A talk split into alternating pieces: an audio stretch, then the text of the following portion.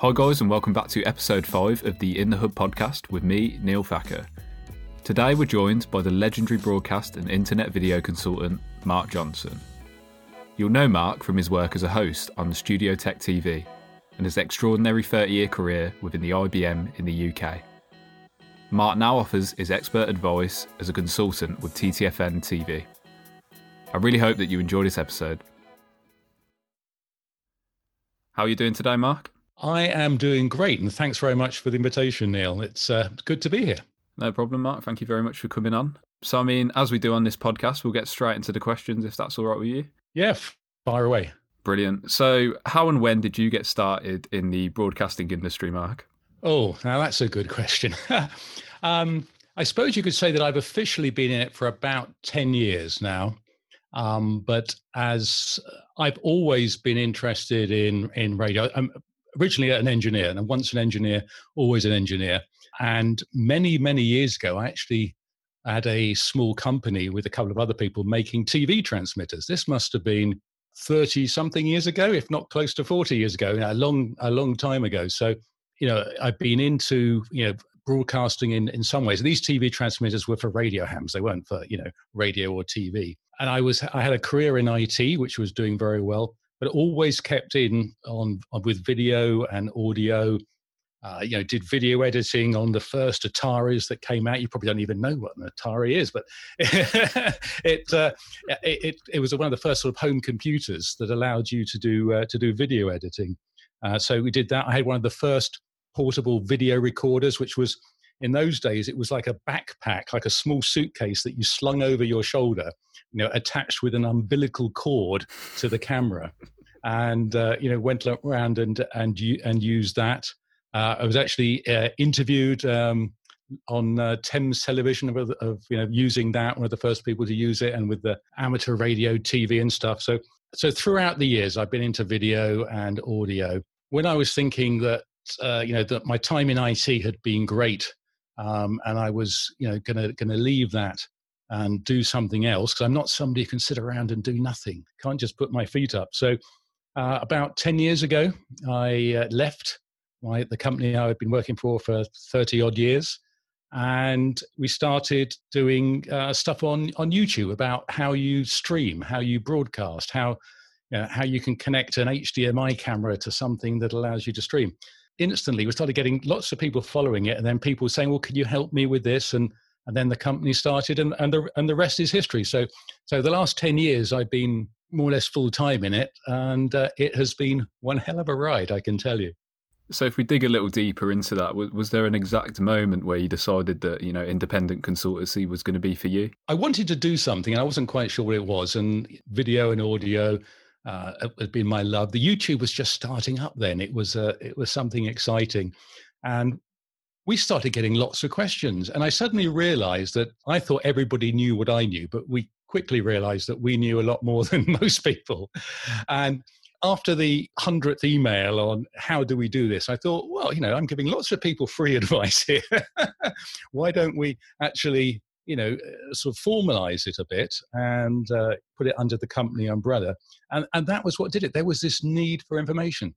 I mean, I had, you know, CBS in the United States calling me, asking me the best way of connecting Skype to their, their studios so they could use Skype as a video in, input. We helped all sorts of big organizations. It was a need. I mean, we didn't set out to, to make money or to, you know, to try and dominate something. What we wanted to do was to, was to help people. Uh, and, and that's where it started. And consultancy is a, is a great way to do that. And after 30 something years in the, uh, you know, corporate IT world, it was nice to be your own boss. Yeah, I can imagine, Mark. So, I mean, what what do you think is the main benefit for a company within our industry in particular for using independent consultancy? I think the benefits are that we, are not tied to anything, and this has been demonstrated to me by you know several clients who said, "Oh, we asked somebody to to do some work for us, and they came out with this solution, and you know we're not happy with it. And then you find out that some of the some of the consultants are perhaps not as uh, flexible in their in what they look at or you know, it's easy to sell what you know. And if you've had a good experience with something then you know that's what you tend to give to to your to new to new clients. Um, but because we came in it differently, we didn't we didn't have any sort of legacy, any baggage that we were carrying, and, and because we came from the streaming world, we sort of came, I guess, from the low end. From the you know, if we were looking at building a studio, we had a budget of thousands or tens of thousands, whereas a lot of broadcasters, you know, would have budgets of hundreds of thousands or or millions. So what we frequently what we say to clients is, this is the solution that you've you've type of solution you've you've had. But why not think about these new technologies? A lot of these technologies are effectively disruptive. You know, something that you know five years ago or ten years ago might have cost you many millions to do you can do with a piece of software on a fast pc these days. So being able to leverage some of these new technologies disruptive technologies by uh, adding value and and because of my background i was also able to do multiple things. I've had clients who have said to me oh great it's a great bit of work mark. We like what you're saying but you know we need to write the business case and but yeah i've over the years i've written so many business cases. You know we even write business cases for uh, for clients to take to their boards or to the or to their owners. I think that being able to um, look at the market in a different way to a lot of the existing consultants has been very useful. I mean the other thing we do is we try not to supply hardware. We're a consultant but we also do engineering services so we do go and help people, you know, rip out studios, put in new studios. Often they say, "Oh, can you supply all the equipment, Mark?" And but we're not really interested in doing that. We don't want to be tied into. And then there is always the thing of, well, are they then getting paid if you put in this system? I mean, the number of times I've been at you know NAB or uh, IBC or whatever, and they, people say, "Oh, well, you know, if you if you get the sale for us, Mark, we'll give you ten percent or twenty percent of you know yeah, which is nice, and it would be easy to do that. But you know, we're always upfront with with with our clients, so we try and do things fairly and openly, and, and we try and get the clients to to purchase the hardware. It doesn't mean that we're not involved in negotiating some of the deals, and often clients will say to me, "Well, you know." You, have saved us, you know, far more than than you've cost us, you know. So, which is which is nice. So, I think you've already kind of answered this question, Mark with virtualization and the ongoing shift towards you know software centric um, kind of instances in the cloud is this a welcome change for you and, the consultancy and how has it affected it? It's still early days. I i mean virtualization i don't have a problem with if you're doing it locally. I think virtualization in the cloud and cloud generally in broadcast is challenging. Um, you know latency you know I, I, have one of my clients. We have sort of a hybrid. It's not. It's not really cloud, but we're using a lot of networks to deliver their solution. You have a, a link between point A and point B, and, and in this case, you now we have a satellite uh, downlinked into IRDs. We're then doing putting it into professional encoders, you know, streaming it across the internet to a, to another place for for switching. That latency on that link can vary between you know one and a half seconds on a good day to four seconds the next day and if you are then trying to schedule, you know, accurate switching with those sort of uh, uh, delays, it is impossible. I mean, we, I'm sure that the link, links are getting quicker, but you almost need to be able to dial in a delay and just say, I don't, you know, let's just say it's 10 seconds. So there's always something, and it's always 10 seconds, then it will work. But we're, we're not there yet. So this whole, this whole thing about cloud, I, I think is it is exciting. I saw that a couple of companies have been talking about what they call hybrid cloud, which isn't just having everything up in the cloud, but you have a mixture of local hardware and some stuff in the cloud. And there's some exciting stuff. But again, if you're in broadcast, if you're in, you know, you're trying to time to frames or fractions of a second, there are challenges. Uh, some some of it is good. I've looked at doing switching in the cloud. Not convinced yet. Uh, I think it's getting better and it'll be there. But it is it is exciting, but it's still early days. But you have to keep an eye on it. You have to know what it's good for. You have to understand if you're going to use it, what are the impacts on on your business. And we had uh, another client who their station ident, you know, was meant to go out at exactly the same time every day, and because of latency, you know, it overran on top of other things. And you know, there's, there's nothing that can get your viewers more agitated than getting a ID come up as the news headlines are rolling. I can tell you. Yeah, I could imagine. Um, so, I mean, following on on that, how has the recent situation with obviously the, the global pandemic and COVID 19 impacted consultancy within our industry? you know, is there anything from your perspective you can you can offer? A couple of things. First of all, I've enjoyed not traveling. as, Haven't we all? As somebody, has somebody in 2018 spent 24 weeks out of the country? It is. It, it was. It was nice. Luckily, I, I, I, cut it down a lot last year. so I realised that that was too much. I mean, one of the things we do is we're global. I mean, we help people you know, around the world. We're not. We're not UK centric. We're not European centric. We're global. I have, I have, customers a lot over towards the the West, the Americas, and things. But uh, I've, I've helped people all all over the world. You know, and traveling is part of it. And with new clients it's a problem because once you've established a relationship quite often you know and you know you know them then not meeting them is is fine. But with new clients it can be a little bit uh, a little bit difficult. Traveling is is one aspect that has changed but the other aspect is actually is it's come to our strengths because when we help with engineering deployments we make sure that we can access all the critical systems remotely. We build for for any client that's you know reasonably large we build our own dashboards that basically lists all the systems within this um, this broadcast. So they're a TV and radio broadcaster. I can log on and uh, adjust their television transmitters. I can go and I can actually switch their one of their their radio stations. You know, I can go into their network and in, interrogate their network. Being able to do this remotely has been has been great because you know things have happened that we've been able to, to go and, and fix remotely.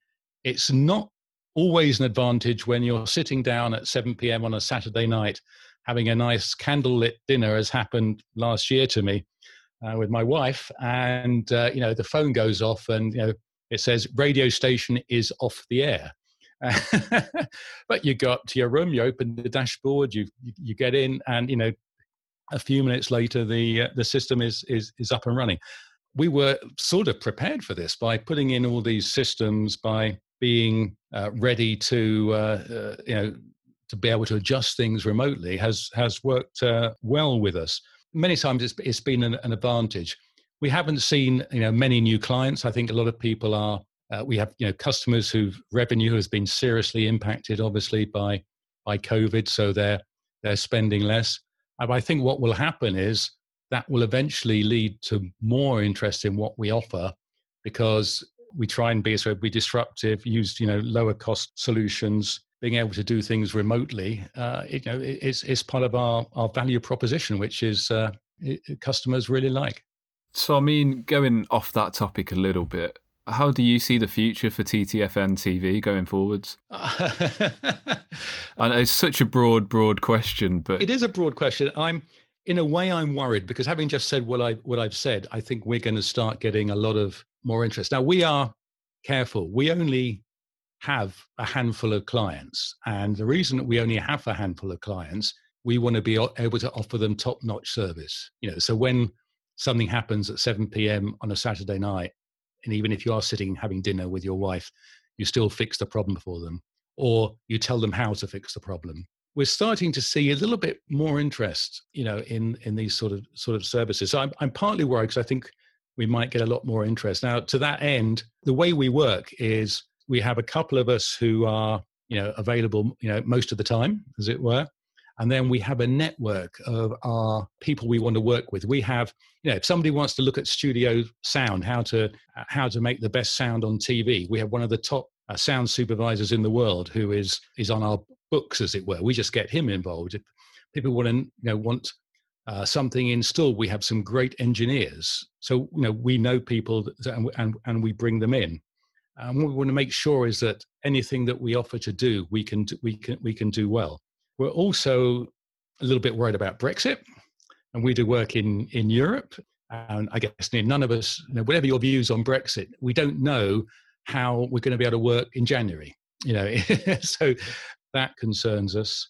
Uh, you know, I, I, I think that we're going to see you know an increase in demand for our services, no doubt about it. Um, it is going to be it's going to be interesting. I, I think some broadcasters aren't going to survive. I think we're you know, starting to uh, starting to see that. We want to be in a position to be able to help people, help them well. It's going to be interesting. yeah, and this is more more of a personal question for me. But will we be seeing a, a much needed return of Studio Tech TV on YouTube anytime soon? Oh, oh, you and hundreds or thousands of others. 17 and a half thousand subscribers, I think, last time I uh, I looked. So, so for those who don't know, when you know 10 years ago we started doing these youtube videos and it just it just grew it grew and grew and then we we were growing our uh, consultancy along alongside that you know slowly at first i think we did 150 live every tuesday night it was a live live broadcast that's th- three years and we only missed christmas and new year. It was three years and we did a lot of other you know reviews of, of, of stuff as well. Uh, i think we got four or five hundred videos up. And then what happened was we just got so busy we didn't have time because as as you know even for a you know a podcast like this you will have spent time thinking about the questions and our rule of thumb was for every hour of live video we did you needed a day to prepare for it. It's a bit like they say that you know in the, in the editing world it's meant to be an hour for every minute of finished video editing I've luckily never spent that long, but I, I, can see if you were grading it and doing everything, it's probably right. So it is something I would love to do. Unfortunately, my uh, uh, good friend and colleague, uh, Peter, uh, who helped me with it. Uh, he unfortunately passed away last year. So, in many ways, it, it, it wouldn't be the same doing it without him. Um, uh, it is something that you know we keep revisiting. I keep I, be, I, I get asked every week, when's it going to come back? You know, maybe we'll do a, a special or something. I don't think it's going to come back on the regular basis, but it, but it was a great ride, and there's still a lot of really useful information in there. People looking at products, etc., and it's it's still very popular. So um, you know, just check out the studiotech.tv website and see what's there. Um, but don't expect anything new too soon. Sorry about that, Neil. That's quite all right, Mark. Like you said, there's a lot of kind of behind the scenes action and work that goes into it, isn't there? Yeah, there is. And, um, you know, to make it look natural is, uh, is what we were trying to do. And yeah, the more preparation, you do, the more natural it looks. It's. I've got you. You guys really pulled it off. Yeah, well, you really pulled well, it off. Thank you. And we were, you know, we were doing something quite revolutionary in the days. You know, we we had uh, you know Vance in the US, so we had you know a, live link, so we understand latency, but we got that latency down to a second, second and a half. And you know it was great to be able to do a, a, you know a live show with with somebody 4000 miles away. Most of the time it worked great. I mean just occasionally the the internet gremlins got in the way but that is something you just have to uh, put up with. So and, and, i think that people saw that and thought and and thought that it all looked natural and, and, probably thought it looked you know it looked easy. You know a lot of people then got in contact with us well how how do we do it or how do we do it for our, our business so i've helped major corporates you know in in around the world several in the uk some you know, big organizations in london who want to say well how do we do this for our members or for our community? It was a ride, and if anybody you know hasn't done it, you know you should uh, challenge yourself just to see, um, you know, what it takes. On a different note, what is your opinion on the kind of virtual events and the shows that have been popping up in the uh, the last few months? I love and hate shows. I don't know if you if you're the same. I, I love the idea of them. I love meeting the people. There are some great people in in the industry. I mean, some fantastic people. Made some really good friends in the industry, and it's always lovely to to see them. Do we actually need to go to these shows to find out the latest technology? Probably not, to be honest.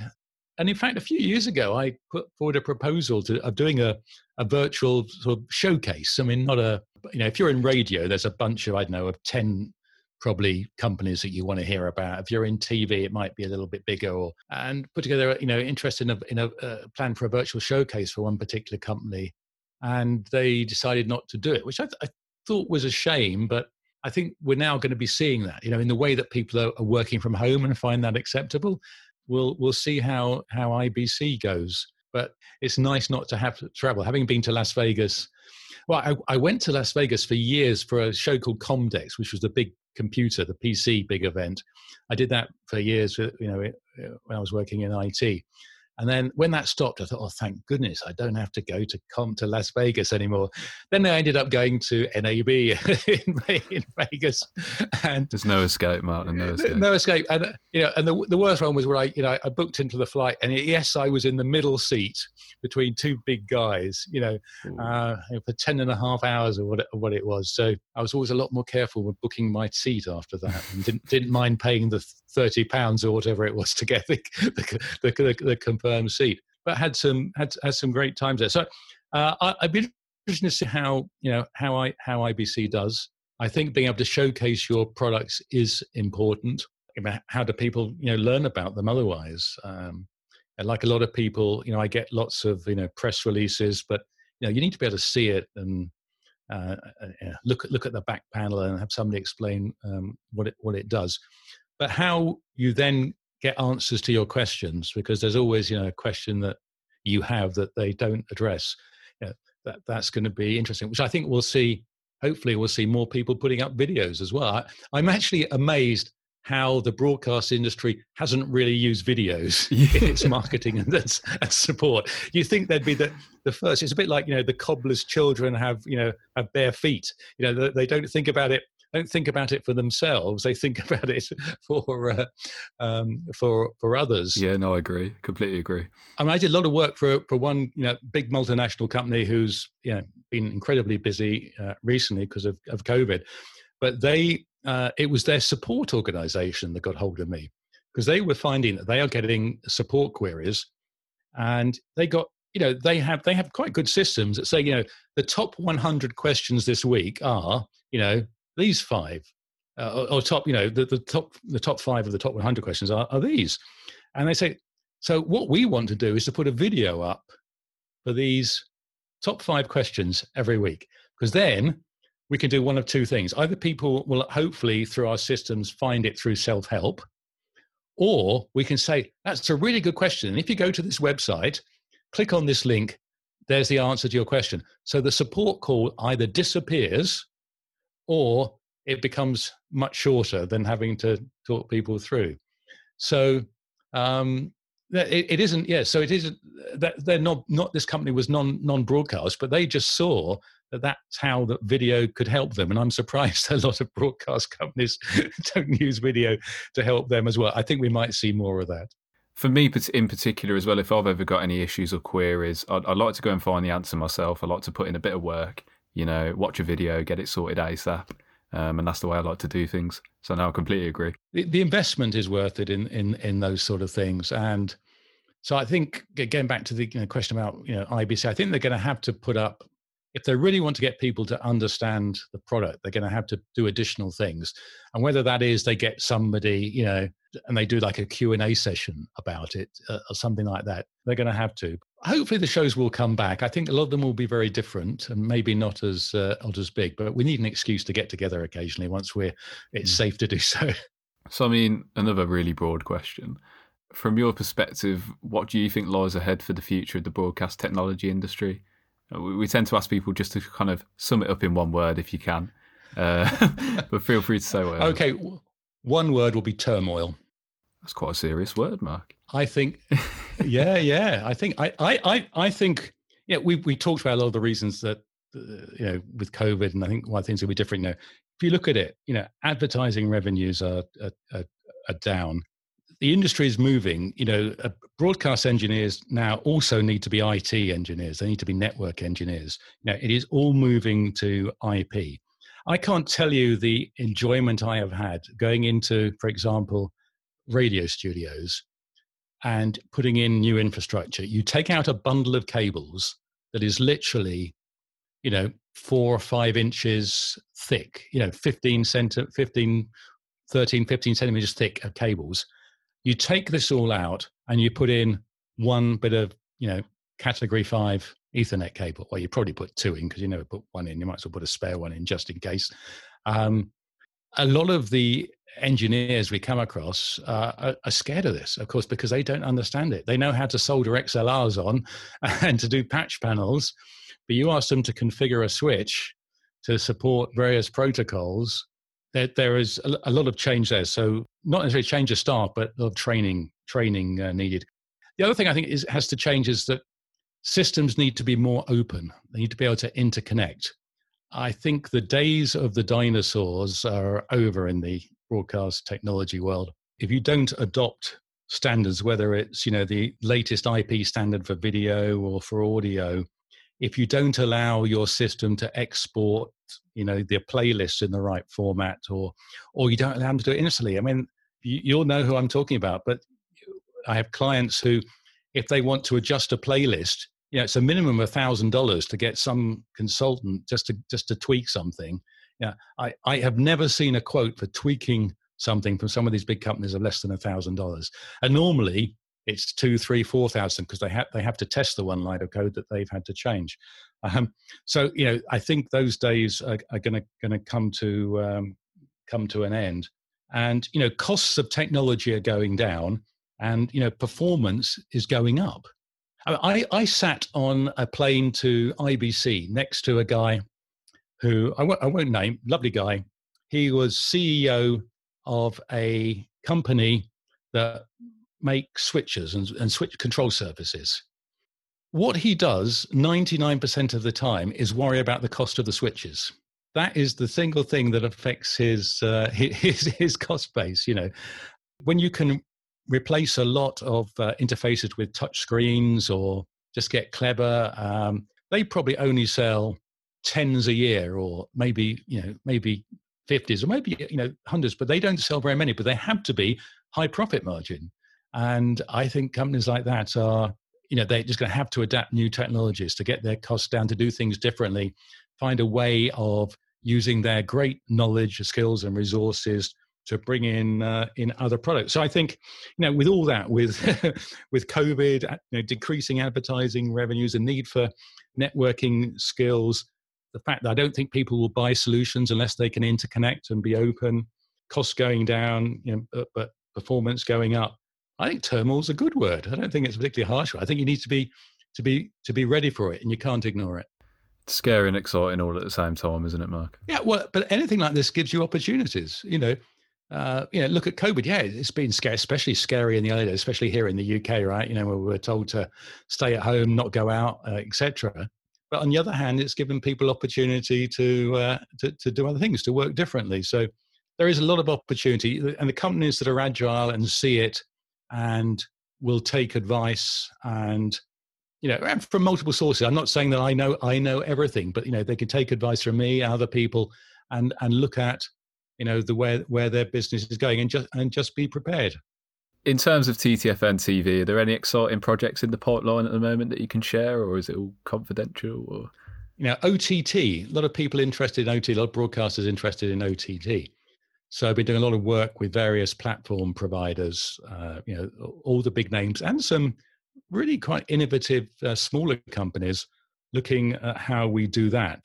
A lot of the issues around there are sort of a, a more paperwork, either licensing issues and and things like that. You know, you know having to geo block stuff and, uh, and, and what have you. So that is uh, that that is really interesting. Um, you know, the other sort of related challenge to that is it's to do with the fact the way that people are watching television and uh, now.